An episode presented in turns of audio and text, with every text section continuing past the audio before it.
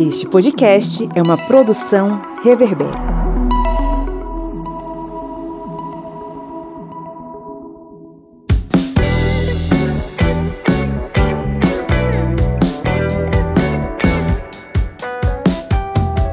Olá, historiantes! Está entrando no ar o FAQ, o seu programa de perguntas e respostas que vai solucionar as dúvidas mais frequentes sobre história e outras ciências humanas comigo, professor Pablo Magalhães. No episódio de hoje, vamos explicar o que foi o mercantilismo e suas características econômicas. E aí, vamos para o nosso oitavo FAQ?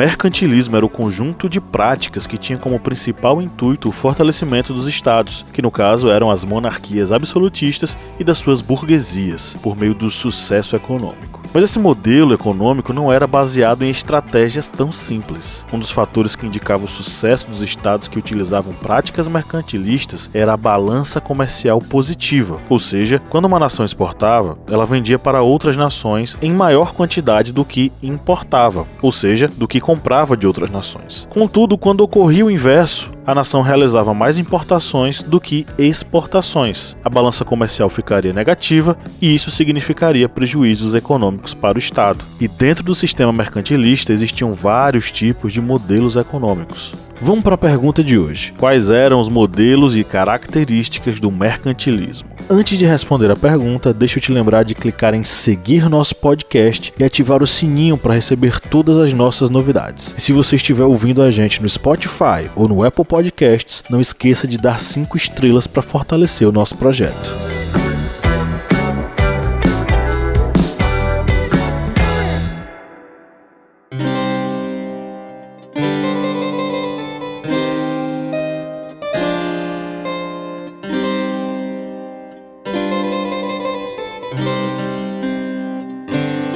Um dos modelos do mercantilismo era o metalismo, também chamado de bullionismo, que vem do termo inglês bullion, que significa lingote de ouro ou prata. Esse modelo tinha como principal ação a aquisição de metais preciosos, e quanto mais ouro e prata um país possuísse, mais rico ele seria. Era um pensamento diferente do que ocorria na Idade Média. Se durante o período medieval a posse de terra era sinônimo de riqueza, na Idade Moderna a riqueza de uma nação era medida pela quantidade de metais preciosos que o Estado poderia acumular, e isso se tornou um dos principais objetivos das nações no mercantilismo. Um exemplo desse modelo de economia mercantilista era aquele praticado na Espanha que, através das suas colônias da América, obteve grandes quantidades de metais preciosos, especialmente prata. Mas ao invés de investir em suas manufaturas, a coroa espanhola utilizava essa riqueza para importar os produtos manufaturados com preços elevados, o que teve grandes consequências na economia espanhola, o que veremos daqui a pouco. Havia o chamado protecionismo, que era uma forma dos estados protegerem a economia interna contra a entrada de produtos externos, incentivando a produção interna, especialmente as manufaturas, contendo a saída de matérias-primas, evitando o desabastecimento interno. Além disso, o Estado poderia proteger sua economia de outras formas. Um exemplo era que o Estado poderia reduzir os impostos na produção interna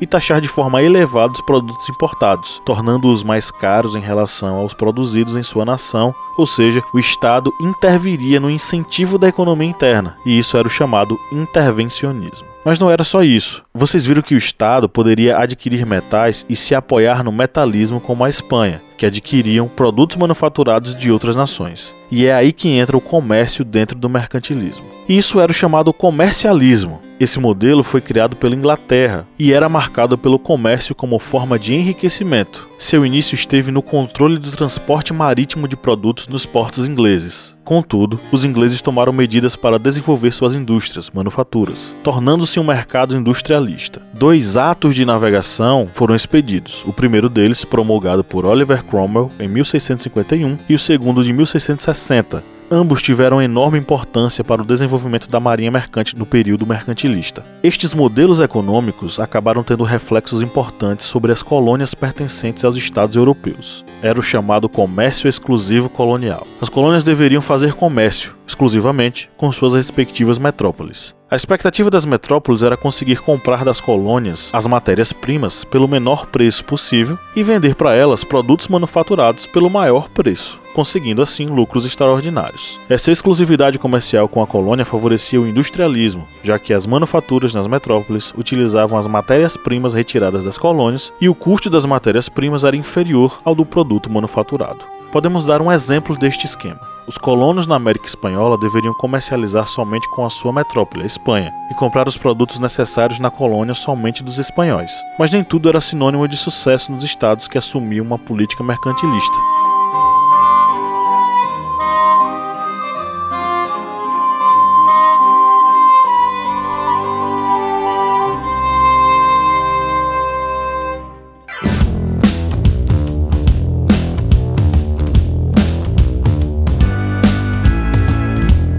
E aí, tá curtindo o trampo? Saiba que você pode contribuir com a gente no apoia.se barra historiante por apenas R$ reais mensais. Você ajuda o projeto e ainda recebe recompensas, podcasts e vídeos exclusivos, mini cursos, sorteio mensal de livros e muito mais. O link tá na descrição do episódio.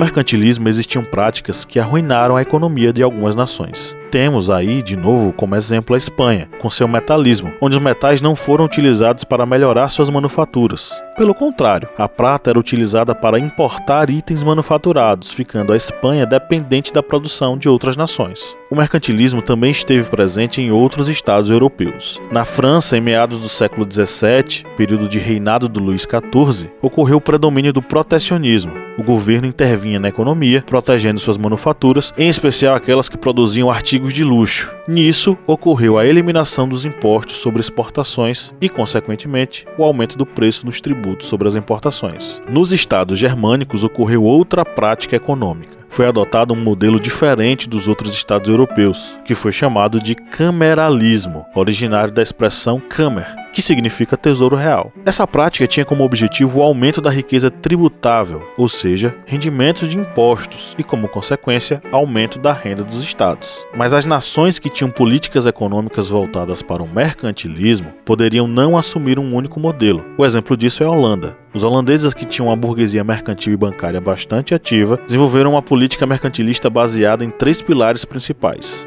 com a Companhia das Índias Orientais, que era encarregada do comércio com o Oriente, o Banco de Amsterdã, responsável pelo fornecimento de crédito, e uma frota mercante capacitada a transportar cargas pesadas e volumosas ao longo de várias rotas marítimas. Assim, vemos que as práticas do mercantilismo foram bem diversas dentro do processo de desenvolvimento econômico que transformou a Europa no período da Idade Moderna. E assim, o mercantilismo garantiu a manutenção de vários estados absolutistas.